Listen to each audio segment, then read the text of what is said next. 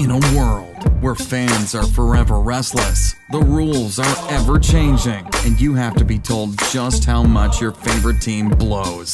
to rise above the rest. Welcome to the Couch Coaches with your hosts, Lacey Kay and Drew Hale. And welcome back to your favorite show, our favorite show, The Couch Coaches. It is time for the conference round playoffs. We're ready, we know you're ready, and we're about to tell you why. Guys, as always, I'm Lacey Kay with my hosts, Drew, Hey, hey, hey. Rachel. Hello. I almost forgot both your names. I'm so jacked up, I don't care about anything else. Um, I dig it. really quick side note since you brought it up last week, did you have you been following The Masked Singer? No, I haven't. So uh, hopefully, uh, I heard on the radio something about another football player. Close out the next minute if you don't want spoilers. Okay, so week two they unveiled one person. It was Cheech from Cheech and Chong. Hilarious. Um, and then I was watching the latest episode, and he it was Deer from week one, and he, I couldn't tell why I knew him from then. But then I was listening to him again, and before he even sang, I'm like, I know who this is. And then like I seen the clues that they give, and I'm like, I definitely know who this is. And I was 100% right. It was Terry Bradshaw. And he can actually sing pretty well. Like he's he's not like a pro singer, but he can sing pretty well. It was Terry Bradshaw. Before he even started singing, I'm like, I know who that is. Like, cause uh, whatever. Uh, but yeah, really interesting. You should check it out. And then I'm gonna stop talking about it because that's been about a minute. I'm not gonna try to ruin spoilers for anyone. But yeah, good show. Surprisingly good show. So before we really get into it, we're gonna review the games from last week. We're gonna talk about some of the news and rumors, and then we're gonna, you know, preview this week's episodes. Uh, before we really get into the games, Drew, I have to say, what was your first impression, first reaction, first emotional feeling when I say about the games last week? What is what jumps off the page to you? wow. is probably the best reaction I can have. I mean, I don't even know. The, the game that probably shocked me the most, to be honest, was was the Pats Chargers game for sure. Okay, don't go into too much detail because we'll go to it, but yeah. But yeah, that was the game that really just like just I turned off at halftime and just wanted to vomit. Uh, I, I don't blame you really for that one. I think personally for me it was the Chiefs Colts game, uh, just because the Chiefs scored about what I expected. Maybe they could have scored a little bit more, but the Colts just really underperformed, and we'll get into that as well. Um, but yeah, so let's start from the beginning. Let's do it. Chiefs Colts. Chiefs Colts. Chiefs won 31-13. 31-13. Obviously, I got that game wrong. I thought the Colts were going to upset. Um, what stood out to you in that game? Uh, the disparity. I'm going to tell you, it's the same thing that I'm going to talk about for every single game that stood out to me in all of them. Is the disparity of rushing yards between the winner and loser of every single game. Every single team that won this weekend rushed for over 130 yards. In total, as a team? Every team that won, Yeah. each team that won rushed for a, at least 130 yards. Okay. So I mean, it, it, the disparity between the winner and loser of each game, it was literally one. Every single game was won or lost on the ground, and it, that is just insane. to Playoff football. I mean, it's it's just insane to me when you think about a The Chiefs- quarterbacks. Well, yeah, and you think about a Chiefs offense that was heavily dependent on the passing game post Kareem Hunt. You know what I mean? And, and you know, you've got Mahomes putting up crazy numbers. Obviously, you don't have to even sit there and talk about you know uh, the productivity that Andrew Luck needs to have to win you a football game. But think about the quarterbacks. You know, J- J- Jared Goff. Uh, you know, maybe not a high flyer, but he's put up six touchdowns in a game before. You know, Philip Rivers, Tom Brady. Uh, you know, Drew Drew Brees, Patrick Mahomes. yeah, like, you think about all these big time quarterback names, but like I don't think there was a quarterback that really had a, a off the charts tremendous performance uh, in comparison to what I anticipated them having. But the running game really showed up in all of them, and that's my biggest thing right there with the Chiefs and Colts was uh, the running attack. Chiefs had 170 yards rushing, and it was just it was game over. The Colts had no response at all. Like they could not stop the run. They couldn't even come close. It was terrible. I was really surprised by the disparity between the two teams because, like you're saying about the running yards, Williams for the Chiefs had 25 carries for 129 yards and a touchdown. Okay, someone who hasn't gotten much playing time, who not many people know about, and yeah, he hasn't been horrible really in any games, but a lot of games he's just been okay, just enough to you know give you a sense of a running game for the Chiefs, and he was the biggest stat line in that game for the Chiefs. Uh, I thought the Colts not only were the better rounded team in this game overall, but probably one of the top two best rounded teams in the playoffs, and they put up 13 points. Um, seeing the Chiefs score 31, I thought was a little high because the Colts defense had pieces. They've been playing well. They've been playing higher than their talent level, but it totally went out the window in this game. Chiefs were the Chiefs. They put up 31 points, and then the Chiefs defense actually stepped up, and, and that might that might be all they need. They might not need their defense to do anything because of the points they can put up on the offensive side of the ball, but just not allow opposing teams to drive down the field almost every drive and get some points might be all they need. Um, as a team, the Chiefs had 11 pass deflections. 11 pass deflections. And I mean, we forget because of how bad they've been playing overall for the majority of the season that there's actually some names on that team. There's Chris Jones, Anthony Hitchens, Justin Houston, Dee Ford. Now, obviously, names don't make a fucking defense, but if they can play up to that level and just make it like a decent defense, not even a decent defense, just some resemblance where sometimes you can get off the field and help your offense, that team is going to put up points, and that's usually going to be enough for them. Yeah, no doubt. I think uh, what's funny too is I'm pretty sure that uh, if I if I read these the headlines coming into this coming week correctly, you know, Andy Reid's sitting there talking about Eric Berry. You know, he's talking about Eric Berry looking good, looking better than ever, and you know he just looks like Eric Berry, and you know what I mean. And people are living high on this Eric Berry dreamboat that seems to have It'd be sailed. a nice story. Um, but I mean, you know, we'll see what happens. But at the end of the day, the Chiefs just had their way with the Colts. I mean, it was it was sad, very very sad. Um, and and I just I don't even know honestly. Like it, it, was a game I was obviously not expecting to go that way. I was very disappointed in the Indianapolis Colts to let Agreed. it get that far. Agreed. Um, you know, they're a team that's worked so hard to get to where they're at on a one year bounce back with, you know, in, in my opinion, you know, one of the most talented quarterbacks in the league. In And- our opinion. And all of that, yeah, and in all of that, to just get tanked by the Chiefs in a fashion that's just unlike what they needed to to go out. I mean, it was, I don't know, not good, not good. I mean, Travis Kelce had seven catches for 108 yards, but I mean, it it just like nothing really popped off. It was literally the fact that the Colts just underperformed in almost every facet of the game, and that offensive line did not look like the premier offensive line it has from the majority of the season. Um, but I will say this: I will say this: they're a really young team, okay, and on top of that. I'm pretty sure if you told Andrew Luck before the season started not only was he going to come back and play well, but he was going to make the playoffs and even get at least one playoff win before losing to probably the MVP of the league this year. You know what I mean? I think he would take that if you told him that before the end of the season. Yeah, and I don't disagree. And remember, the Indianapolis Colts are coming in with with more more cap space coming into the season than 31 teams. You know, so I mean, they're leading the way in cap space coming in this offseason. And there's a lot of big name free agents that are out there that are looking for homes. And, you know, some people looking for trades, obviously, with Antonio Brown, and that getting even more serious than the last time we talked about it. So, I mean, this is, I don't know. It, it's going to be a humongous offseason for Indianapolis.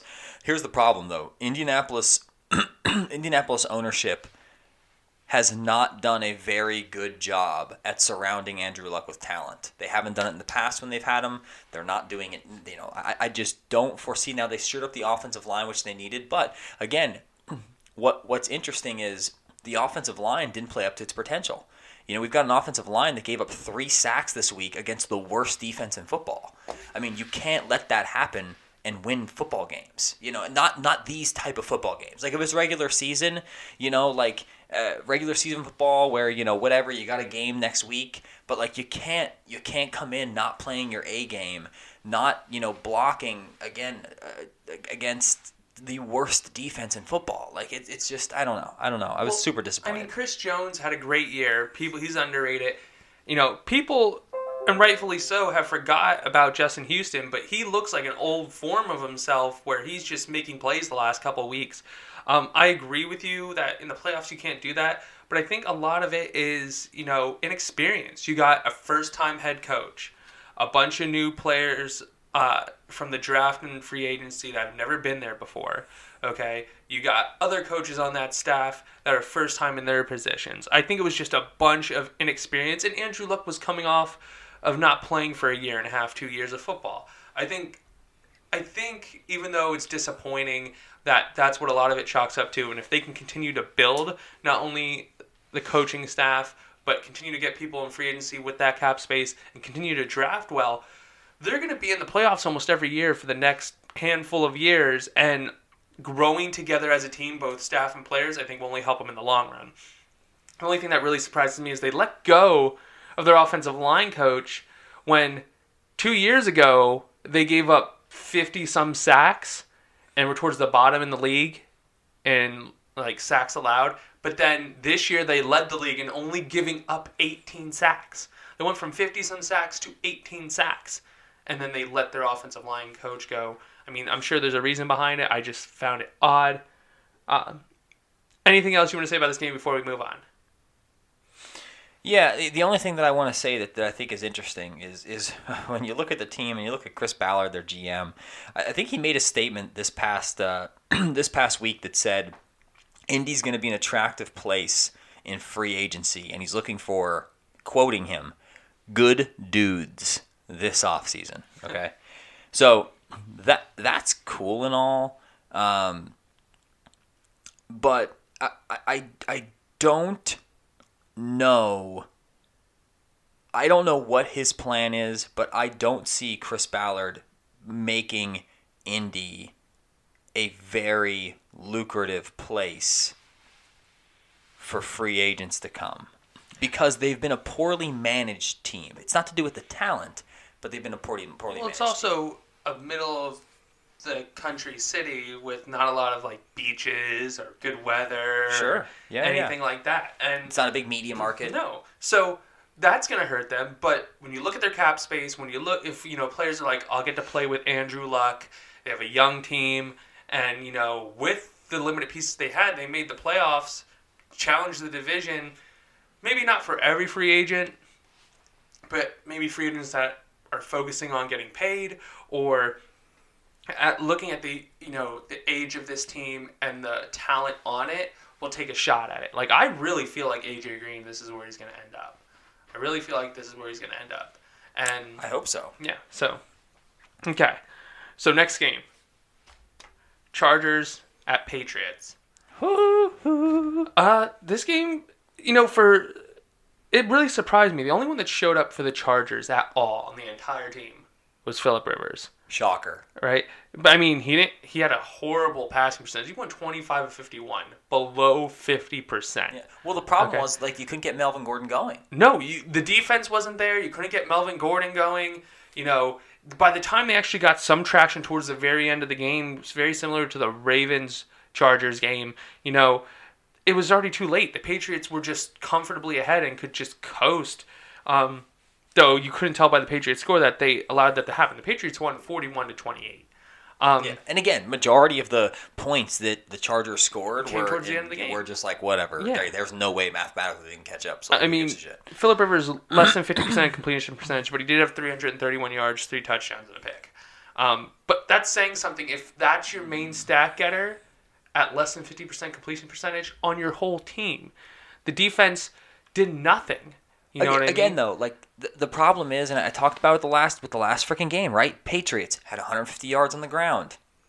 I don't know where that comes from. Like Sony Michel has had a good season, right? But he had a phenomenal game. Sony Michel has had a couple of games like this during the season. He's been, you know, he's missed games because of injury. They get a different rotation going. They have other options, which I'm going to talk about a little bit in a little bit here. But Sony Michel went 24 carries, 129 yards, and three touchdowns. Like he's had at least two other games like that this season. He's been good for the majority of the season. Okay. Um, multi-touchdown games, well over 100 yards. Sure, sure, Yeah. sure. He's Um, been inconsistent with injury though. Yeah, exactly. I mean, he's a rookie on top So of you, that. you just don't anticipate that kind of yeah, you don't anticipate it in week this in type week of out, game. especially against the Chargers defense. Right. You know what I mean? Yeah. But, But- Melvin Gordon only had nine carries. Yeah, I know. How do you give Melvin Gordon nine because fucking carries? I mean, I understand, I understand that completely, But as fast as that game got out of hand for the Chargers, I could see, and a lot of teams do it. They panic and they stop running the ball. They they're already down so much because of mistakes and stuff like that, and the way the other team's playing that they rely on the passing game, and then it's just too But you didn't even you didn't even get the ball in his hand. Like Melvin Gordon is a dynamic player on your offense. Like you didn't get him any dump routes. You didn't give him any anything. He had one catch and nine carries. Melvin Gordon, arguably your best offensive player, not named Philip Rivers. Like how are you gonna? I just don't like. I don't understand how teams right. And there's a reason. Obviously, I'm not an offensive coordinator in the NFL, right? But like I don't understand how you're not the offensive coordinator and you're not looking at yourself saying, okay, the best player on my team, I'm coming into halftime. The best player on my team has four touches in 30 minutes of football. Uh, eh, I don't know. And the Chargers, it's not like they didn't put together longer drives, right? They've had they had a decent time of possession. It's just that every time the Patriots got the ball, they drove downfield, they scored. The Chargers got it. They had trouble moving the ball. You know, got a first down here or there. It was just like I don't know. It was rough.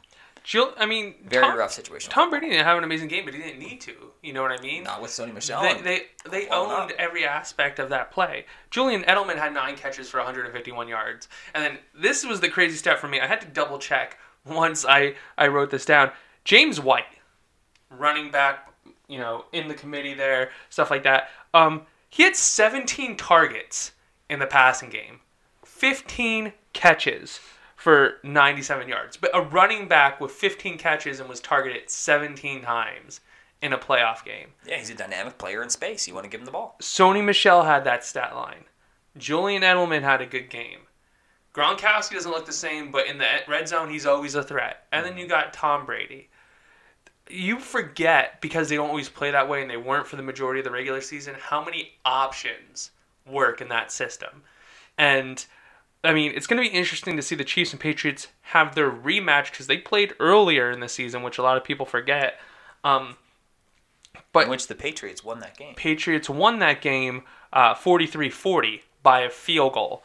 Um, and Mahomes and Brady both had great games in that game. We'll talk about that then. And that was another game Sony Michel had a great game. So maybe Michel's the key. I'm not sure. But, I mean, that game was a little bit closer than Chiefs Colts, but I still thought it was going to be closer. And obviously, we both picked the Chargers, but still closer in general. No, no doubt. Um, next game, you're probably gonna. This is probably gonna be the one you enjoy talking about the most. Cowboys and Rams. Um, you had made the bet that the Rams would win by double digits, which they didn't. Um, but oh man, watching this game was so aggravating for me. I bet. I'll let you start. Uh, uh, just really quick, yet again, another game that was run on the run on the ground. Right? You talk about Ezekiel Elliott. You talk about his stat line. Well, you know what? It was absolutely nothing in comparison to the Rams having 238 yards on the ground. Probably more than that, frankly. I didn't. I didn't I think count it was some of like the ancillary 279 things. in total. Yeah, yeah, yeah. Between the two big backs from some pitches and stuff. But like, yeah, I mean, you've got almost 300 yards coming on the ground. I mean, listen, if you're if you're LA coming into that game, you executed your game plan almost flawlessly. You know what you came in thinking? You came in thinking Goff's going to get you over 200 yards and one or two touchdowns, right? But otherwise, like if you're coming to that game and you're LA, you're planning for 40 plus points. Like you're thinking in your head that you're going to make this work if you can execute on the ground game. They execute on the ground game. Goff, Goff didn't have a terrible game, but you know, it, it, they put they put Jared Goff in a really comfortable situation. He only had to pass for a hundred, or he only had to pass for 186 yards. He only had 28 passing attempts, but you know what he did? He got very critical third down conversions with his arm. Very critical. He got them in the red zone multiple times with his arm. He he was able to do the things that they needed him to do to make the running game more efficient. You know what I mean? He had a couple nice passes there for for 25 yards. You know, he had a couple nice streaks that he hit. So when you can do that and still keep the defense honest, knowing that you know, you've got a passing game, right? That you're gonna you're gonna throw the ball out when they when you, they show mismatch coverage. Uh, I mean, I think that they executed their game plan flawlessly. I don't think they expected C.J. Anderson to come in and have you know 123 of those yards and and have more yards than Todd Gurley. Although Todd Gurley was wildly more effective. I mean, wildly more effective when he had the ball. But uh, I don't think they anticipated that. But aside from that, I mean, didn't have a receiver over 100 yards. And then you switch over to the Cowboys. and you know what? Excuse me. To be honest, what I think is funny from the Cowboys' perspective is, and as much shit as I give, and I got this thing in my throat, so I'm going to take a sip of water in a second, but as much as I think and hate on Dak Prescott, right, and do not feel that Dak Prescott is ever going to be a mid to upper talent in this league that's going to be able to take people to championships consistently with him specifically in his football IQ. I don't think Dak Prescott's the reason why you lost that game, which I fully anticipated him being the reason Dallas lost that game. Single handedly, the reason why they lost that game. I anticipated him to throw at least two picks, lose a fumble. Like, I anticipated a really poor game, you know, especially playing against that defense. Uh, and it just wasn't the case. He wasn't ultra efficient, but he was efficient enough. He didn't scramble a lot, but when he did, it was for a touchdown. Uh, he had some pretty good awareness there. Um, you know, he got that third, that fourth, that uh, conversion with a sneak. Little stuff like that. I think I was shocked that Dak did as well with the pressure that he had. That being said, did he miss a? Did he miss some freaking key throws that if he would have hit, we'd be singing a different tune right now? Absolutely. He had Amari Cooper down the sideline on a streak, like a, a defender and a half away, and overthrew him. And it's like, dude, like you can't do that. You hit that pass every fucking day since you've had Amari Cooper. Like you can't not hit it today. You know what I mean? Like that was their route. You can't not hit it today. You know. Um, Amari Cooper, though, that being said, I think Gallup was more involved in the game than Cooper was. And I don't think you can do that and win football games. When, when you, you, you trade a first round pick for Amari Cooper, when Amari Cooper has had over 100 yards in a game, you've won every single one of them. And you can't get Amari Cooper, you can't target him and force him the ball. So that kind of, you know, bothered me a little bit, but I'll, I'll let you go. There, there's there's so many points I want to touch on that you brought up, and I'm afraid I'm not going to get them all because I'm going to forget. But one term to describe the outcome of this game trench warfare. Okay? That's what it was. That's how the Rams won this game and the Cowboys lost this game. If you told me one team was going to run over the other because the other team wasn't going to be able to stop them, I would have thought it was going to be the other way around. Okay? Mm-hmm. Todd Gurley was coming off of rest and being banged up. They were running with C.J. Anderson, and he was playing better going into these games since they signed him, but not to, not to expect the game that he had there was the they were the number three or four ranked run defense. They have roving linebackers. Gurley was the league leading rusher, and on the opposite side in the Rams defense, the linebackers once you got past the initial line had a hard time stopping the rushers. So everything pointed in Dallas's favor for uh-huh. the run game, and it just didn't happen. Why? Trench warfare. The Rams' offensive line played great. Dallas couldn't get any pressure a lot of the time, and when they did, it wasn't enough to stop them because they established a run game. Gurley couldn't get anything going at the beginning of the game. It was all C.J. Anderson, and C.J. Anderson finished with 123 yards and two touchdowns. Gurley got going after some of the game started with and, and finished with 115 yards and touchdown himself, including a 30 yarder. Um, but I mean, the, it the Dallas defense was totally lost. Dallas defense was totally lost because not only could they not get pressure, but what does the Rams do a lot? They run. They show a lot of different sets, a lot of different options. You can't tell if it's a regular handoff, if they're passing the ball, if it's a play action, if it's a fake handoff to a different person. They did it all during the game. They did they did handoffs. You've seen how the run game went.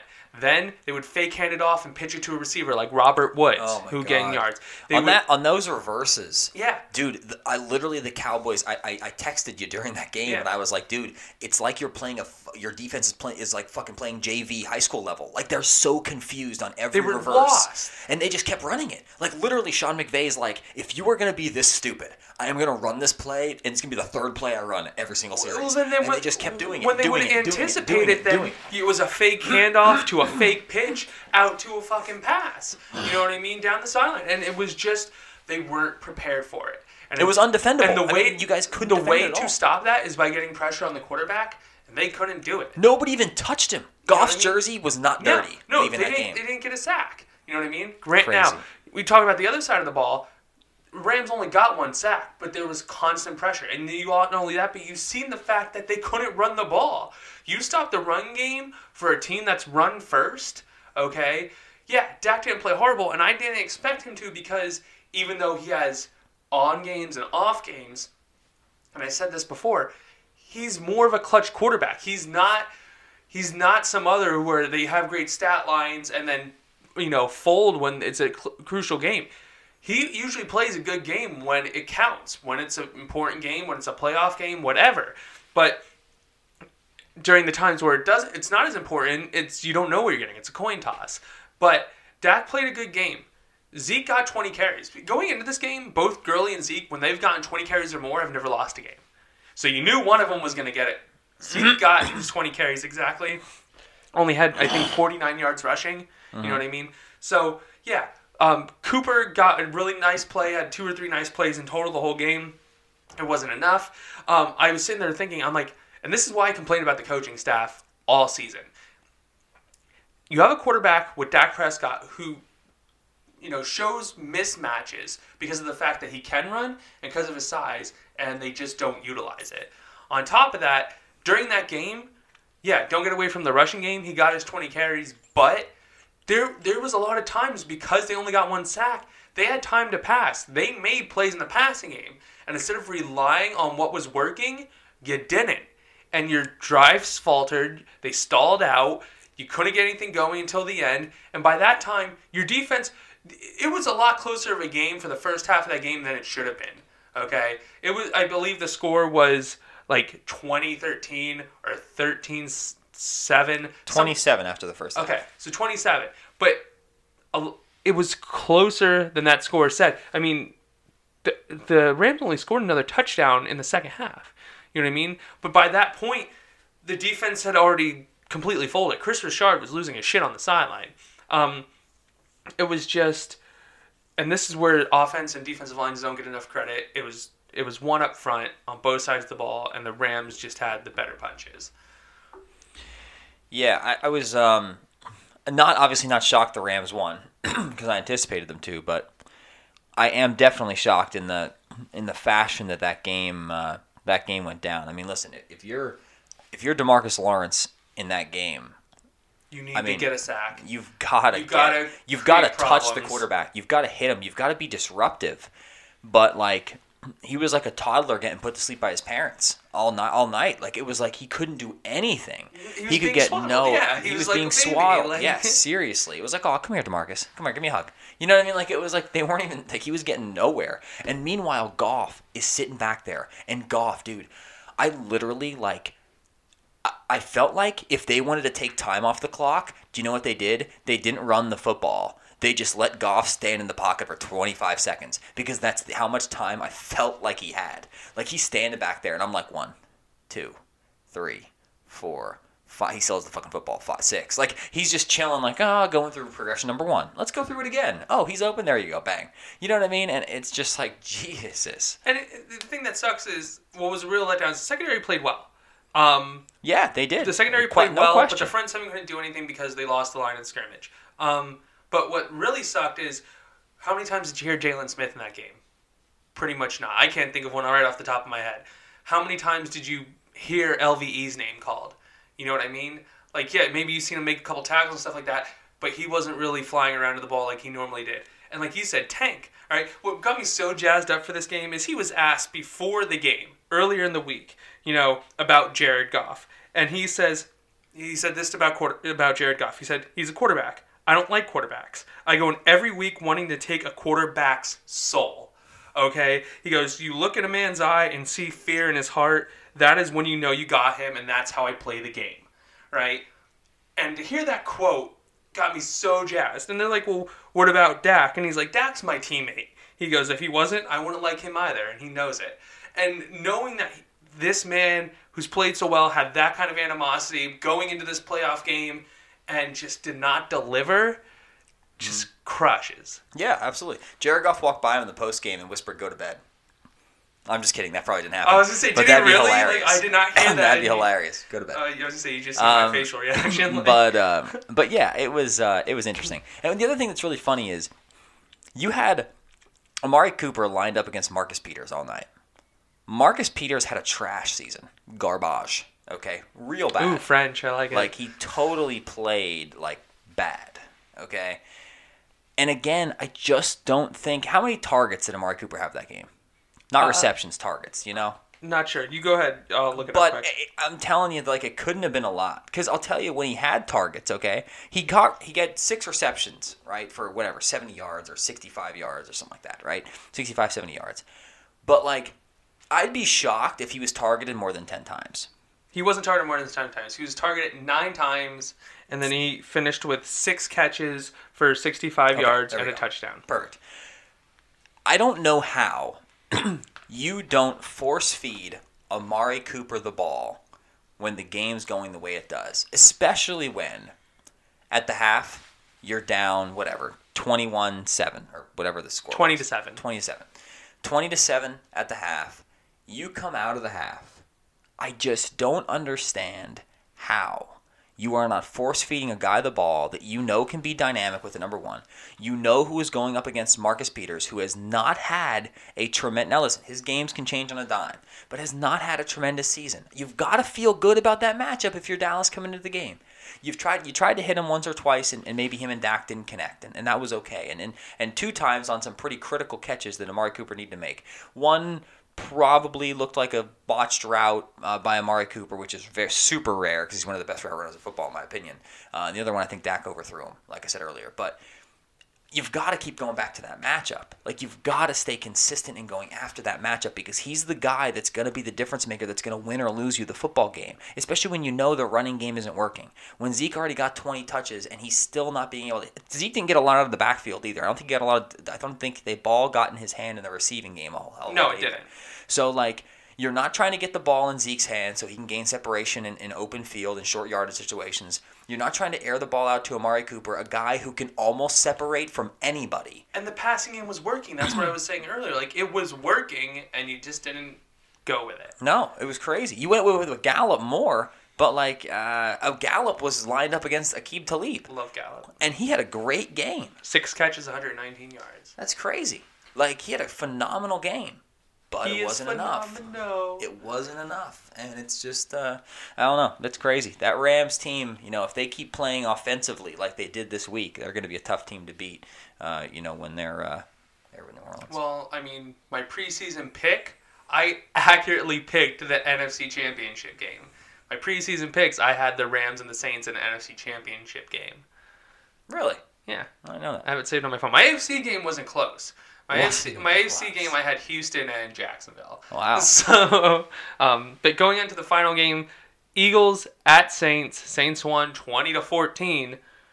I mean, th- it was close, like I expected to. I know you didn't expect it to be close, but dude it was one catch away from the eagles winning that game like I said, I expected it to be close. I, I thought both teams would score a little bit more, but the Eagles were hitting the stride at the right time, and they play good football. Okay, even when they don't play as well as the opposing team, they usually find ways to win, and that's why I knew it was going to be a close game. It was a one-score game.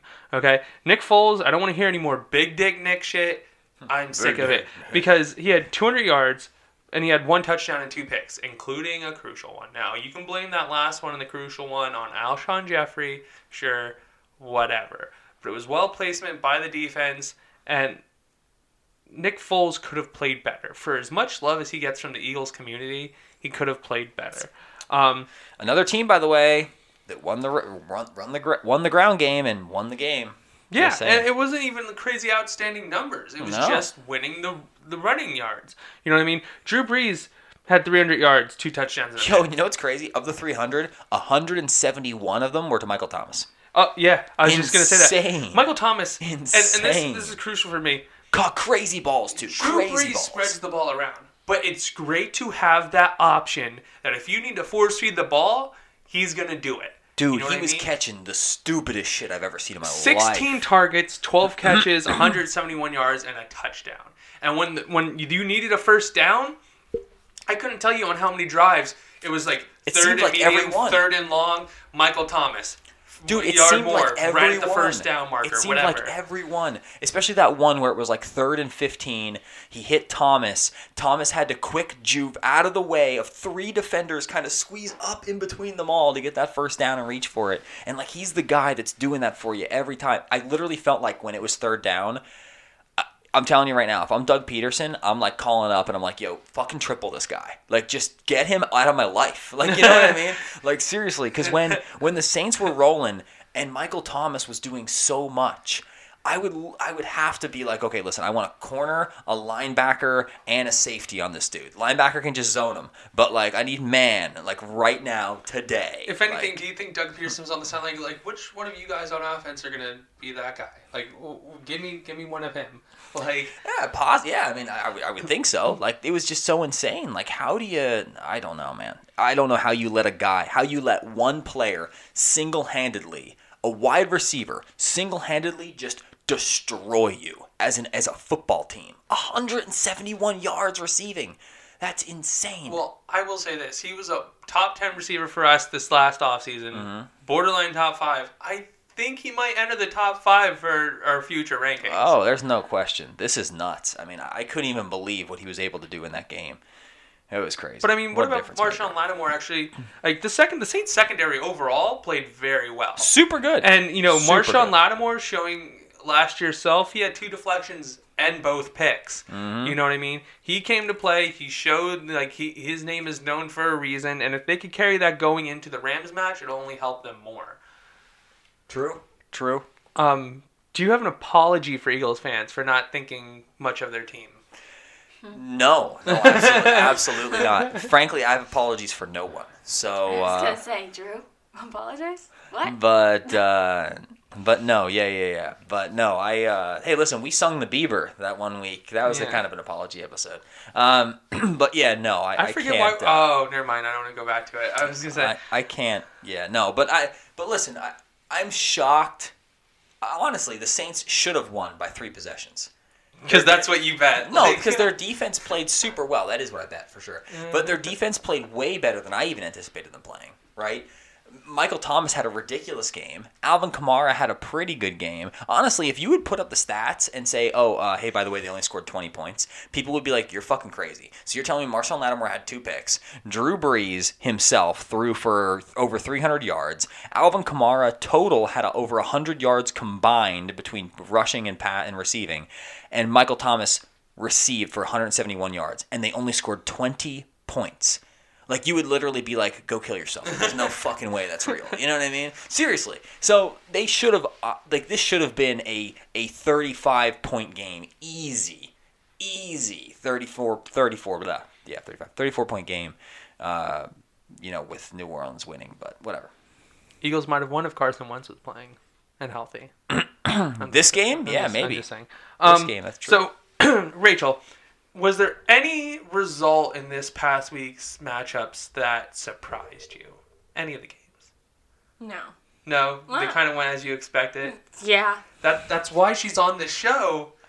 That's why she's on this show because her face, her face when she said yeah with absolute confidence, and then was just like, I don't, yeah, You know, I was really Whatever. gonna roll with it until you both started laughing. I, I was gonna oh, say, like, that's why she's on this show because she knows what's gonna happen. Obviously, more than we do because She predicted the entire thing. Right. So funny. you know I find it really weird with. Wait, did I? N- No. No, Oh. no. Um, uh, we were so we were both so offended that you actually thought you nailed that. Like what? No, Um, absolutely not. You did. uh, I find. Do you find it surprising that all the top seeds moved on? It is very interesting. It usually does not happen that Eh, way. No, usually even if you expect it, it doesn't work out that way. And this is one of the few times it did. Both number ones and twos moved on. Yeah, it's kind of disappointing a little bit to be honest with you. It doesn't make for a really flashy playoff, but um, for me, I mean, ideal. uh, My ideal matchup is in play to some degree. I think that would be fun from here, but we'll see what happens. I was like, flashy? You're talking about three of the highest scoring offenses, if not three highest scoring offenses in the league, with quarterbacks It doesn't make a named good story. Brady, Mahomes, Goff, Brees. Yeah, Like, it doesn't make a good story. I don't like it. Bill Belichick, Sean McVay, Sean Payton, Andy Reid. No, it doesn't make a good story. I don't like it at all. Well, before we get to this week's game, we're gonna do a little bit of news. Um, all right, so just to kind of go through this, uh, we're gonna talk about this more as episodes go on and the you know season winds down, comes to an end, and we get into the off season. But I need to put this out there now because for those of you who do care and do follow, Kyler Murray entered the draft. Um, he's foregoing what it seems like the major league contract he had with the Oakland A's to play football. Whether you agree with it or not, it seems that he's going to be entering the draft. It might be QB number one for this upcoming draft if you're into that sort of thing, which I am. So I can't wait to talk about that as it comes on. Um, the one little thing that I found interesting is Cliff Kingsbury gave a past interview saying that if he had the number one pick, you know, he would draft Kyler Murray. And one, Kyler Murray enters the draft when it didn't look like it. Two, Cliff Kingsbury is a head coach now in the NFL. And oh, by the way, he has the number one pick.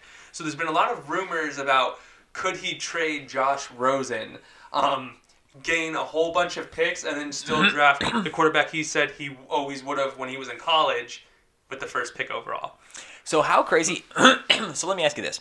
I mean, I don't expect it to happen, by the way. So if he gets if he gets a, a, a number one for Rosen, he's doing it all day long.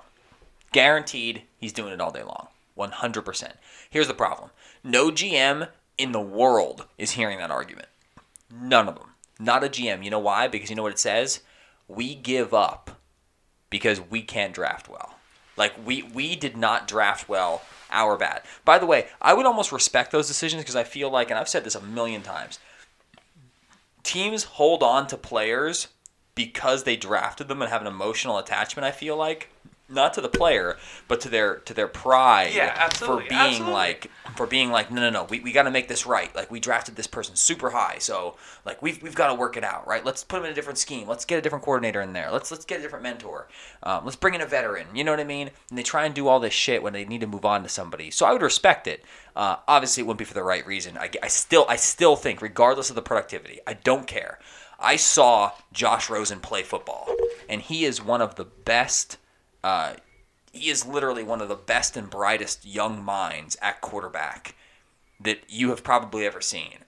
I think his ceiling is higher than any other quarterback that came out of this draft. Baker has great intangibles, and I like it, okay? But Baker weighs too heavily, his gameplay weighs too heavily on how emotionally passionate he is about the game that he's playing. Agreed. You know, As so right now, he's yeah. too emotionally driven.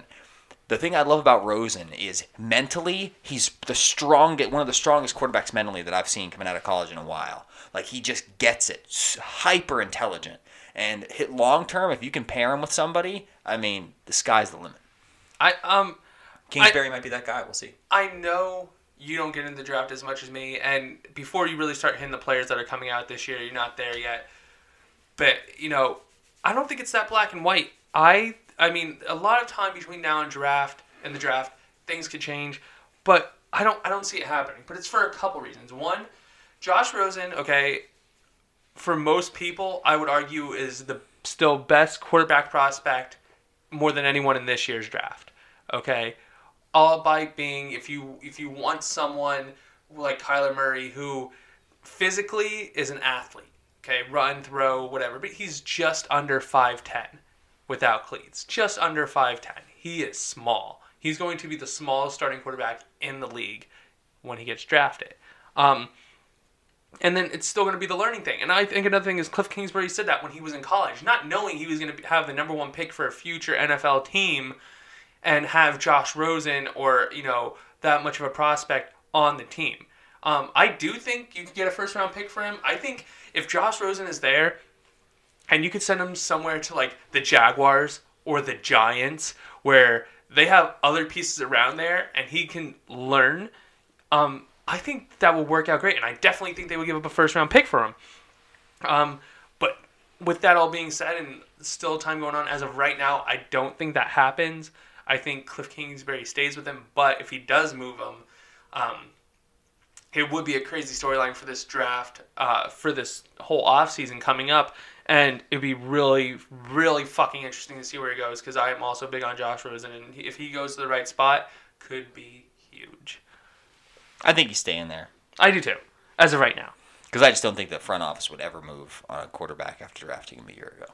But moving on, Eagles came out and said it. What I've been saying for a while, even if you were there for some speculation, they're sticking with Wentz over Foles. you you say it like you say it like you had the underdog vote. You say you were like you were like yeah I've been saying it for Because I got forever. sick Wentz of is sticking it for Foles. around. You're not to move on from Wentz, and not just you. There's been plenty of people, both on TV in you know everyday life, that just like, oh, I, I don't know. And Foles won us a Super Bowl, and you know, Big Dick Nick, and I'm just like, shut the fuck up. Because Yo, I'm, here's what I'm still saying. Big Dick Nick wins me a Super Bowl. I'm definitely, as I've said a million times, I am absolutely listening to the conversation. Get rid of Carson Wentz. One I think you listen to any conversation at any time, all the time. But it was never gonna happen. It was never gonna happen. Unless the Eagles knew something was wrong long term with Wentz and they didn't have confidence that he was gonna meet his old health habits and be able to play at that same level, there was no way they were moving on from Wentz. I guarantee fucking damn to you. Like Okay. I'm not wildly passionate about the subject, so I'm like, I'm like, I'm trying, I'm trying here. I am because but, I uh, like Wentz, and it just it literally makes zero sense. With my GM hat on, it makes no sense. Okay, fair. Um, Gary Kubiak, I'm sorry, like uh, you're just like okay, like Yeah, I'm, whatever. I'm alright with it. And Rachel's like, I can't believe like you're using like three curse words in like one little you know explanation. But She's like, I'm just over here trying to, to eat ice cream and snuggle in a blanket, and know. she's eyeing you because she knows you're right. Um, Gary Kubiak joined the Vikings. Um, I know you're not a fan of Kirk Cousins or the Vikings. Um, I am a fan of Gary Kubiak. I know you're a fan of Gary Kubiak. So- and him joining the offense, do you think it either helps Kirk Cousins or that offense in general going into next season? I think if anybody in the fucking world listens to Gary Kubiak, not an offensive coordinator, a special offensive assistant advisor, or fucking finger blaster, or whatever the fuck. What the fuck? is, He's gonna be up there lubing up cousin's butthole, like, hey, let me get it to you straight. But uh, Yo, however he QB whispers is up to him as long as it works. Yo, yeah, seriously. I um uh, so I I'm I like I like Kubiak coming in there to help. I really do because they need help. They really really do. Uh you know, when Kubiak entered the league, right, and obviously most infamously, uh, you know, was was Steve Young's quarterback coach through that uh, that final Super Bowl there. And listen, arguably Steve Young's greatest season in his career. A lot of people attribute it to the mentoring that, that he had with Gary Kubiak and putting him in better situations, feeding him better techniques. Uh, obviously, he moved, he's moved on to do a lot of great things. But here, here's where I see this going. where I see this going is no one listens to a guy that doesn't endorse a big time 60 odd million dollar guaranteed contract. Like, as a football team, it's challenging to do that. So when Gary Kubiak, right, he couldn't say this in the interview, right? Like, I don't believe in Kirk Cousins. But when he starts working with Cousins, and he sees that like Cousins just doesn't have good IQ. He doesn't have good fundamental reads, especially not in high pressure situations if you look at the quarterbacks that Gary Kubiak has coached and done well with, now now remember, the the when Kubiak was in Baltimore, okay, he had Flacco, who was the running back in Baltimore when he was there, uh, Justin Forsett. So when he had uh, when he had Flacco and Forsett there in Baltimore, that was the highest scoring offense Baltimore's had in like 20 years. Like legit crazy. Like Kubiak did phenomenal things with Joe Flacco. I do not believe. Here we go, ready? I don't believe that Kirk Cousins is a better quarterback now in the current system than Joe Flacco was at that time in that system. So, I don't think even Kubiak has a chance to whisper Kirk Cousins up to a level that gets them contending for deep playoff runs. Uh, I will say that I, I do think it helps. Like, it's definitely not going to hurt them. I, I'll say it in that way. Oh, sure, It's not no. going to hurt them. It's No, their anything, offense will get better. It'll only help them. Agree. Um, how much that depends. I still think they need another running back because I don't know if Dalvin Cook can do it all himself. Uh, maybe it was just part of the fact they didn't run as much. Maybe Kubiak changes that. Um, they have receivers. They have a solid tight end. Um, the, the quarterback's at least solid, even if he's not clutch or spectacular. Agreed. So, I mean, even if you can up those a little bit, if they can add some pieces, I think they'll make the playoffs. And I think if they make it far, it'll be because of Zimmer, not Kubiak. But I disagree. uh, they've they've gotten far last year before Kirk Cousins with a lesser quarterback and a deeper run. So Zimmer's shown to do it. I think if they can do it with Cousins, and like I said, if they add the pieces, they'll make the playoffs. They'll fight for the playoffs. I think Kubiak will help Cousins, but the whole team in general, if it makes a run, it'll be because of Zimmer. I think. I, I don't agree at this point, only because of what Zimmer showed us this past season. So I, I, I don't agree. Was there new stuff going on? Yeah, new coordinator. You know, there was there's a lot of new stuff. I get it, but I'm just not. I don't know. I'm not. I'm not feeling it. Again, if you can just find a way for Kirk Cousins to not lose you football games, you have a chance. But like it, so far, it hasn't been built into his DNA the past like eight years. So I mean, who knows? Um, Rachel, on a scale of one to ten, how comfortable does it make you feel when your boyfriend uses the term finger blasting on the show? Horribly uncomfortable. So like Wow. an eight Y'all are not PG at all tonight. Both tonight. of you. We, I would, Y'all. she should have been here. What's up? I'm from She Art, should have been- Kansas. I'm from Tennessee. Um, she should have been part of the show when you were cursing and calling everyone and their mothers out back back before we came back with the upgraded show and I'm hardware. glad that I wasn't. Um, all right, so two more things to touch on before we get to them pick this uh, week's games and then wrap it up. Um, AB situation, just to keep up with the storyline going. Um, apparently, he won't return Rooney's phone calls when Rooney tries to contact him and talk it out. So I don't know if, if that makes you feel one way or another. It doesn't- Blocked. really- yeah, right. It doesn't really. He's a silent button. Like, no, I'm I- good, man. You know, it's funny that like that's the part of the show that got Rachel the most jazzed Right. up. Like somebody won't return a phone call. Awesome. Right? like Mara Rooney, maybe Art Rooney, not so much. Yeah, Like, right, um, right, right. Uh, Bye, Felicia. pretty much. If Like, you just saw the head motion she just did, it was it was totes fabu. um, I find it also that's that's come out is there's a little squabble between him and then Bruce Arians and Emmanuel Sanders. Oh my god! Oh snap. Where He blew up oh, snap. Twitter. She's gonna be like the side the side terminology there. So uh yeah, he blew up Twitter with that post calling out Bruce Arians like, "You didn't draft me. Arians you didn't even really call him out. You out drafted either. Emmanuel Sanders." All Arian said was that some of his diva nature was coming out, but then like that was the worst thing he said, and had nothing but praise for Antonio Brown. And then AB like called him out saying you didn't draft me, and yeah, you drafted Emmanuel Sanders, and then him. Antonio Brown is such like. He's Say so it. drama. Like He's he's a receiver. He's a receiver. He's a really good football he's just receiver. all about himself. Post this, post that. Oh my God, no shirt. And then he's like, oh, look at me, look at me, me, me, me. I mean, he's a, he's a really good receiver. Yeah, Like, that's- that's like, how that's that what it works. is. That's No, that's yeah, what, that's like- what he's like. You know what's really funny though? Like if you if you if you name off right now, like really quick, top four or five. Let's just spitball really fast. Top five receivers in football generally. Right No now? particular order. Okay, so we've Right got. now. Yep, right, right, right, Okay. right now. Okay, right Julio now. Jones. Right now. Julio Jones. Julio Jones. Yeah. DeAndre Hopkins. Uh-huh. Antonio Brown. Agreed. Michael Thomas. Agreed. I don't know. Who do you want to put at five? Eli. Oh, uh, OBJ. Right. So you're like Eli Manning. No, uh, uh, uh, OBJ, right? Yeah, 'cause So OBJ's you that quarterback, yeah. If you look at those five receivers, now, if you rank them in order of drama, okay, it's Antonio Brown number one, humongo time. Th- right now, it's easy to say that. I still think course of Career. career OBJ. Nah, I think career Antonio Really? Brown number Okay, one for sure. alright, Antonio alright. Brown number one.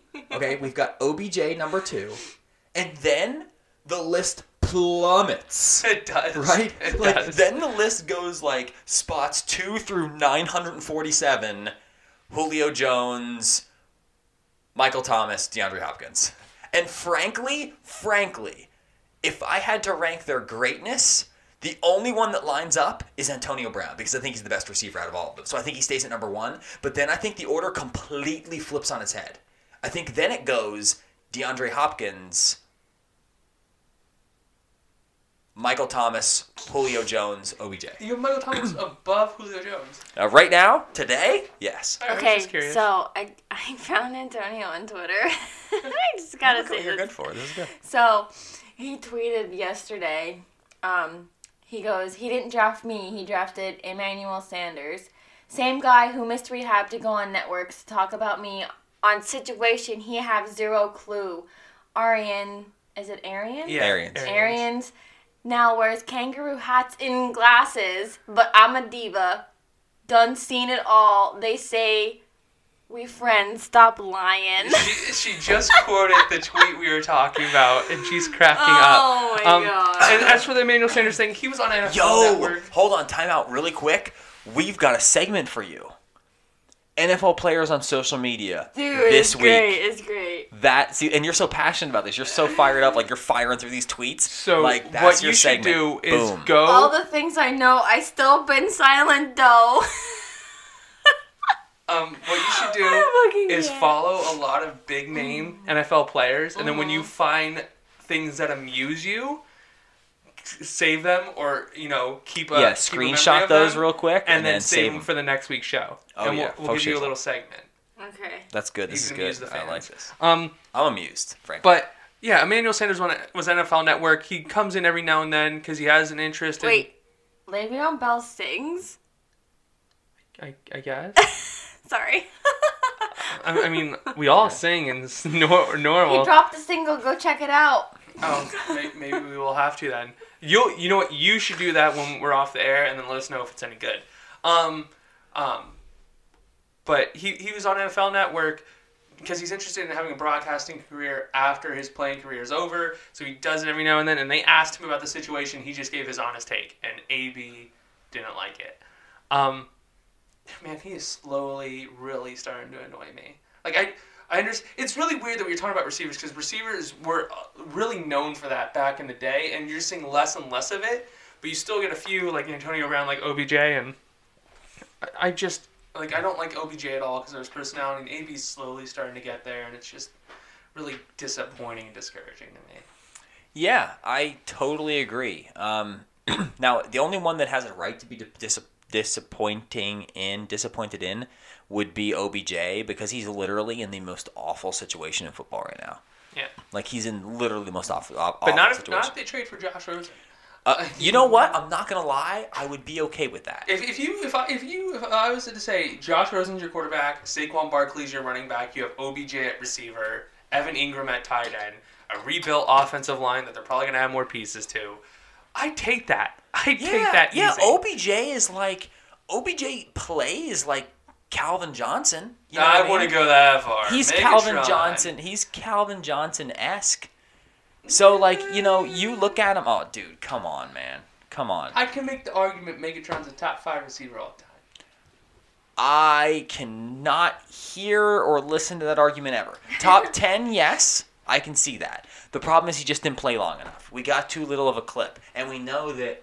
We know that because receivers t- typically fall off towards the later part of their career, that gets taken into consideration in their greatness. And Calvin Johnson didn't allow that to get taken into consideration with his because he, he dipped out, he pieced out Boy Scout. He played Um, nine great years, high level years, and yes, he pieced out when he had more in the tank for personal reasons Absolutely. like that. He had at least five more seasons left. But he, he's Okay. Borderline top five. He's He was right. the only person in our generation that we'll ever see that had a chance at touching any of Jerry Rice's records. Um, frankly, but uh, whatever. We've gotten off topic. We did. Um, OBJ all- is really great Rachel's and in a terrible situation. That's what Um, we're saying. Sorry. But all right, so last bit of news I wanted to talk on before we pick these this week's games, uh, coaching moves. So, you know, all of them are pretty much settled. Uh, the only two that aren't is the Bengals and the Dolphins, but they both seem like they have prospects lined up. They're just waiting for them both to be done in the playoffs because it looks like the Bengals are interested in Zac Taylor, the quarterback coach from the Rams, um, which doesn't make any sense to me. And then, Oh, of course, he he like he he like one time smelt Sean McVay's sandwich. like he's the so- quarterback coach, yeah, but he's never even called plays before. Oh, I know. You know what I But he smelt a sandwich that Sean McVay Yeah. once made with extra salami. So he's never called plays, Hot and he's going to jump from quarterback coach to head coach. hilarious. So um, that's who the Bengals are looking at, and the Dolphins are interested in Brian, Brian Flores, the linebacker coach for New England. Um, I honestly, he doesn't have that crazy of like a resume, so I don't know if it's a good hiring or a bad hiring when it comes to that. Uh, hey, the last guy that had anything to do with the Patriots defense went to a team and crashed them into the ground. well, You know, I mean, He's late for meetings. He doesn't take calls. He doesn't think being on time's important. Like, come on, bro. Come on. Matt Patricia. Yeah, Matt Patricia's trash. He's fucking garbage. He's so bad. He's so fucking bad. Dude. I He's didn't know you had that strong of a take on him. He's Jesus. fucking poop. Dude. All right, but Patricia's poop. with that being said, out of all the coaching moves, all right, I want to ask you which coaching move did you like best, and whether uh, similar or not, what staff that's been assembled so far do you like so much potential wise? Move that I like most is uh, Adam Gase to the Jets. Okay, even with his Um, press conference and the faces he was making. They make incredible memes, so yes, I love those as well. Um, no, Adam Gase to the Jets makes a ton of sense. Uh, Adam Gase has had a lot of offensive success. Uh, you know, you listen. You could look at this year. Tannehill got back. He got a quarterback that can kind of, if a little bit, maybe eh, produce right, and they were in contention to the playoffs. So Playoffs. playoffs, they were right there. They were right there. They were two games away from potentially making the playoffs. They were they actually had a point where they could almost control their own destiny. I mean, they needed like one team to lose, and they could have made it in. And uh, obviously that didn't happen. Whatever, whatever. But all I'm saying is Miami was in a good spot when everybody counted them out. And I think a lot of that has to do with Adam Gase and his offensive play calling, and they have nobody on either side of the ball, so whatever. Uh, New York, on the other hand, not only has the second or third highest cap space available of a team, they've got the their quarterback of the future for sure, and Sam Darnold, no question, right? Um, they've got Anawa, they've got uh, Anua. An- Anua, Quincy Anua. Nua, Anawa. Okay. Anawa. Tom- Robbie tomato, Anderson. tomato, tomato. I'm just saying. Um, they've got a Potato, young. potato. They got a good. Uh, I was trying to think of another one, but I kind of. Um, you know, they've got a good young secondary. So you know, we'll see what happens. I, I'm feeling. I feel super great, super great about Adam Gase going uh, to New York. So that coaching move you like best is that uh, with them hiring their coordinators a while, um, a lot of them filled. Is that also your favorite coaching staff in general? You know, the, the reason why calling out my favorite coaching staff right now is super challenging is because I don't know that I like any of them yet. Because truthfully, like let's be honest, we have a lot of places. You know, when we look at, well, I mean, I guess pending what's still happening in a couple vacancies and, and a couple openings, but uh, when we look at places like Cincinnati, right? We look at places like Cleveland. Okay, Cleveland's an interesting one because they had that, that internal promotion, right? Cleveland got- is very interesting. So- they hired Freddie Kitchens. yeah, so they bring Freddie Kitchens, who they attribute a little bit to Baker's success and, and getting that thing turned Well, around. they fired Todd Haley, promoted Kitchens to offensive coordinator, and then all of a sudden that offense, including Baker, just played way better that rest of the season. But now you make him head coach. I I I don't know I don't know what I think. It's interesting because you, there's not a lot to go on. I think you could have the reason why I think that could be a really good staff for me is because I don't know what they did with offensive coordinator Um, right now. I they they they pr- they uh, hired Todd Monken. okay. I who I like. He has potential. Could, that could be my favorite, maybe, because of because it's the guaranteed upside. Like you've already seen the upside in that situation because you had an interim job, right? So like you've already seen what could happen. So that's probably my favorite because it's the most guaranteed. Like I feel like you've got the best chance of success right now in Cleveland because of the situation they put themselves in. And I don't know that I can say that about any other team. My Packers included. So Um, first off, just because you brought the Packers quick, even though I won't get on it, I, I absolutely disliked their coach uh, hire. I, I'm not a fan of it at all. Oh, interesting. Um, which will I guess we'll have to talk for a future episode or off air or something like that. I'm that. just curious, why? You take a Uh, very passionate stance. I want to know. I don't think he lacks the experience, which is fine when you hire a coach if you think he has the potential. But I was watching his press conference and stuff like that, and he just seems very unsure. And between that and then knowing you have a quarterback personality like Aaron Rodgers, I feel like you need a coach who's going to not necessarily get in Aaron Rodgers' face, be like, but be able to stand his ground at the same time. And I just feel like this guy is gonna fold like a chair when Aaron Rodgers starts giving it to him. I, I feel like he's gonna fold like a chair. I think he's gonna allow Aaron Rodgers to do his own thing, which might help in certain situations, but I think he'll lose control of the team easily. I think it will be one of those things where it's it's just not going to end well. And then if some when when it's not working well, Aaron Rodgers will be like, "Well, you hired this no name guy, can't stand his ground." You know, so on and so forth. I just I'm very wary of the whole situation. Yeah, listen, I I would rather Bruce Arians or Adam Gase. Uh, you know, I mean, obviously we didn't go that way. Bruce Arians said he would not want to head coach the Green Bay Packers, which kind of tells you something maybe about the organization right now. Maybe. But um, but yeah, I could see that. I'm with you. Um, not to mention that you said the Browns, and uh, as a staff, they were probably they're probably my second favorite so far. Um, but they got Steve Wilks as their defensive coordinator as well. So I mean, it's a, it's a pretty good staff there, and I, I do like it for the fact that, like you said, everything improved once uh, Kitchens took over as offensive coordinator. Now he's the head coach. It might not be the splashiest move. Um, and it, I mean, maybe it doesn't have like the highest potential move, but it, it's obviously someone Baker likes and respects. He played better. He's going to get more time with him. They brought in Monken as the offensive coordinator, which who he, he has potential, and so it could be a very underrated signing. Um, I'm looking forward to seeing how that goes. But my favorite coaching move and my favorite staff are one and the same. It's the Bucks. Bruce Arian going to the Bucks, I think, is a huge move, and a lot of people have is they. I feel like Arians is an underrated coach. Underrated. Um, How is he? Who underrates him? You you'd be surprised. He did. He wasn't. He was only a head coach for a couple of years, and people are like, "Oh, you know, yeah, Bruce Arians came out," but he, it wasn't a splashy signing. I think unless you actually follow the NFL, when you talk about casual fans and stuff like that, I don't think they think much of Arians in general. They think he's just another named coach. Um, Interesting. uh, but between that hiring and a, it might be a little biased, but I think there's a lot of potential here as well because they have Todd Bowles is their defensive coordinator, Correct. and they they they signed Byron Leftwich as the offensive coordinator. I barfed. Now Byron Leftwich not only was he a great player, but he was the quarterback coach in Arizona when Arians was there. This year, he was still on the staff. They fired their offensive coordinator, let Byron Leftwich to take over, and while Byron Leftwich was the offensive coordinator, okay, the offense didn't improve. Um, and then obviously Arians sees the potential in him, so he brought him in as as offensive coordinator. And I personally like the move.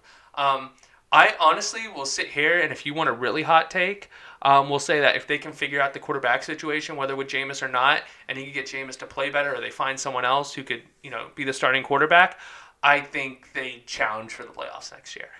I think if all of that goes well and they're in a really perfect situation, they may finish third in their division. So obviously, it's n- not nearly as uh, positive when it comes to you, but. Uh, No, no, no. They got a good chance at third in the division. I'm feeling it this year. I'm uh, feeling fuck it. you. I'm just I'm just big on them. I also I They're mean in the toughest division in football, and they stand no chance in one year. That's all I'm saying. I think Zero they I hope. think they can fight for a wild card spot next year if they can figure out the quarterback position. I don't think they can. I think my stretch prediction right now for the Bucks, my stretch prediction is third in the division. I, I got that. prediction. yeah, I, I anticipate fourth again, but I can see them stretch playing third. better than the Falcons, better than the Panthers. You're out of your mind. Speaking of which, I, I forgot to put it down here, but what do you think about the fact that they're uh, the Panthers are considering let letting Cam Newton sit out the entire next season if it helps his injury problems? I think it's. I don't insane. buy it. I don't buy it, even if it is the right thing or not.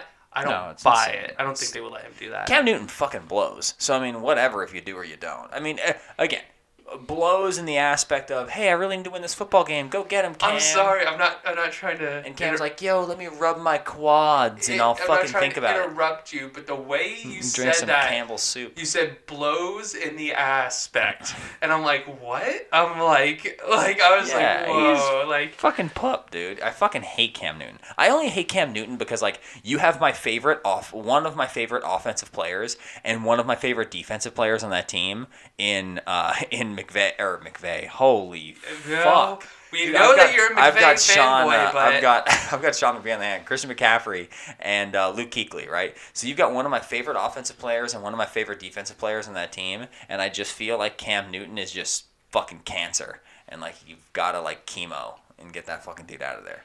Well, now that we've upset enough people here, Sorry, um, I'm just saying. Rachel, you ready? Drew, you ready? We're gonna pick the two games. See how it goes. Yes. Oh. All right.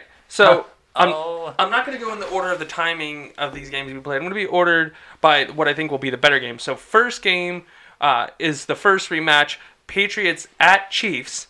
Okay. Um, the Chiefs are, are sorry, the Patriots are being given three points. Sure. Okay. The over under is at 55 and a half points.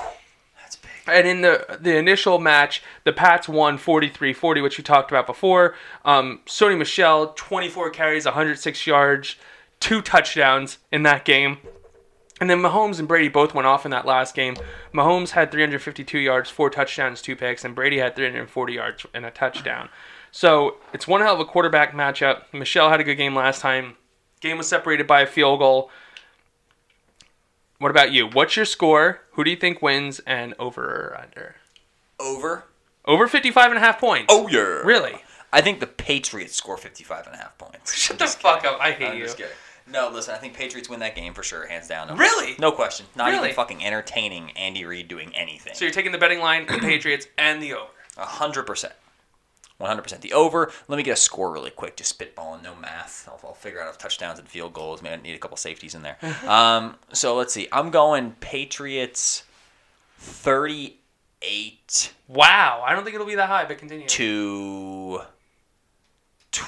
Boy, thirty-eight to twenty-seven. 28. 28. I'm going 38, 28. Patriots. Interesting. Any storylines you're looking forward to in that game before we move on? I'm looking forward to uh, Patrick Mahomes making some terrible decisions with the football. I'm looking forward to Patrick Mahomes throwing two interceptions. You're I'm looking for. I'm looking forward to Tom Brady throwing for three touchdowns, rushing for one. Tom Brady rushing for one, and uh, I think Sony Michel is gonna add to that. So How was your sex last night with Tom? Tom, Like, oh, he's called Tom Terrific for a reason. Um, wow. Okay. Um, Rachel. All right. Patriots or the Chiefs? Who's winning? Um, Chiefs. Do you think it, in total the points will be over or under 55 and a half points? Oh God. Um. Under. Under? And do you want to venture what the score will be? Your boyfriend says 38 28. Patriots. You're taking the Chiefs. What's the score? I have no clue. She's going. I'm, So I'm giving. pressure. I'm giving a score for her really quick. I'm giving a score for her. Are you ready? 28 17 Kansas City. Interesting. Okay. That's her score. Um, as for me, uh, this As for me, saving the best for last. Here this, we go. this did not go the way I thought it would. I'm taking the Chiefs. I'm taking the Chiefs. I can't wait to win this week. I think it'll be under, and I didn't realize I did this, by half a point. I have them scoring 55 points. All right. I think the Chiefs win 28 27 in a one point game. I think it'll be a lower scoring, won't be as high because they've played each other. They know what to expect. The Patriots are showing an offensive, you know, rebirth that they haven't up until this past week. Okay, but it won't be enough. I think you're crazy to think Mahomes is gonna have two picks and that Brady's gonna have four total touchdowns. Mahomes Um, is my homie. Right? She said it best. She said it first. Um, but Chiefs win 28-27. Don't uh, take the under, and they don't cover the spread. This game, which I also don't think we're going to agree, but we'll see. Maybe I'm wrong because I was wrong with the Wait, first wait, one. what are they winning? They're winning what? 28-27. Okay. So then they would cover the spread. No, because the Patriots are being given, being given three points. Correct. So the, so they would cover the spread. Patriots win the game on this on paper with the spread. Oh, I guess. I'm not a betting person. I, I don't. I, Math's, ch- math's tough. I get it. Shut up. It's not math. Fuck you. Um, Plus three points to this team. I'm just kidding. Go on, go on, go on. um, stop playing footsie with me. Um, It's fun. second game, Rams at Saints. The Rams are being given three and a half points. The over under is set at 57. Woo! Another biggie. Another biggie. Another biggie. Um, I'm What do you taking got? the I'm taking the Rams for sure, Okay. unequivocally. Um, I'm saying this because I want a Sean McVay, Bill Belichick Super Bowl. Yeah, because Um, he. continue. But any rate, so um, I, I'm taking I'm taking the Rams to win this game. Although, frankly, I'm gonna be honest with you, I really do want Drew Brees to win the Super Bowl. I want him another ring. I think it makes sense. But at any rate, there- that's not gonna happen. So uh, Rams. Uh, do want to take the? Oh man, that's a big score. Uh, 57 points. that's The over under. That's huge. That is so huge. Um, I am going to take. That's what I was saying last night to Tom. I was gonna say something, but I wasn't trying to Um, fuck with you. So Like, uh, uh, I'm gonna take the under. I'm gonna take the under. I'm gonna go 28-17. Uh, no, no, I'm not. No, I'm not. No, I'm not. Nope. The Rams have to score over 30. They got to keep that streak alive. Um, 31 31 17 LA. Okay. Um, I mean, the last time they played, Saints won. Uh, they won 45-35. Brees went off for 346 yards, four touchdowns, no picks. Goff had 391 yards, three touchdowns, one pick. And Michael Thomas in that game had 12 catches, 211 yards, and a touchdown. Makes me so So sick. Rachel, Rams or Saints? What did you pick? Are you just gonna pick the other one? I, I picked the Rams. Obviously, yeah, Rams. All right. So you're taking the Rams over or under 57 total points. The safe bet is probably over. I went under just because I'm a dick.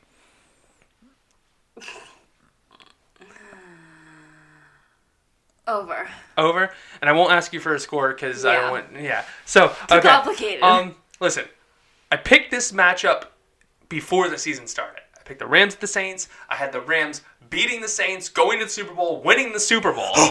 okay. I'm so pumped right now. The Rams are pumping on all cylinders. Okay, if they can keep this up, they have the offense going on both rushing. Jared Goff, Yeah, like I said in the last match off, went Give up. me, The defense is playing better. Mm-hmm. and tell me. boy Sean McVay is the ah. coach. All right. So with that being said, the Rams versus the Saints. Rams 28, Saints 31. The Saints are going to win the game. Okay, I have them just going over with 59 points, um, and then the Rams covering the spread.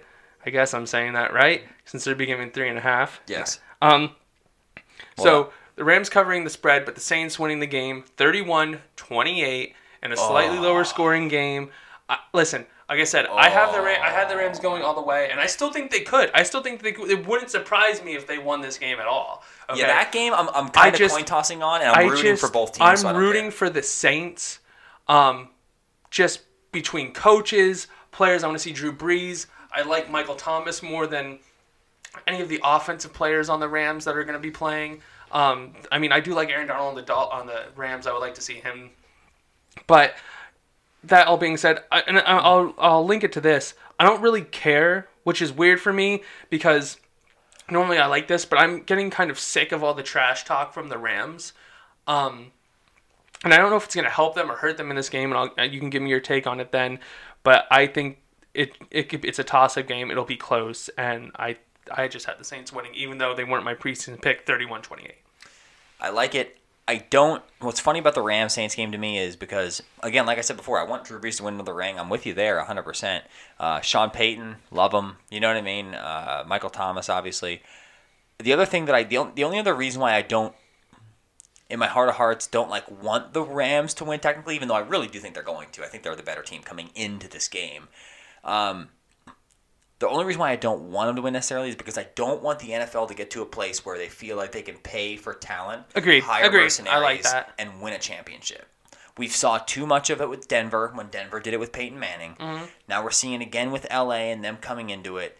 And I don't, I just don't want the NFL to turn into the NBA where like you think you can buy one year, two year mercenary talent to come in and grab it, right, and grab a title. Um, so that's the only other reason why I don't really want the Rams to go all the way. I think they're going to.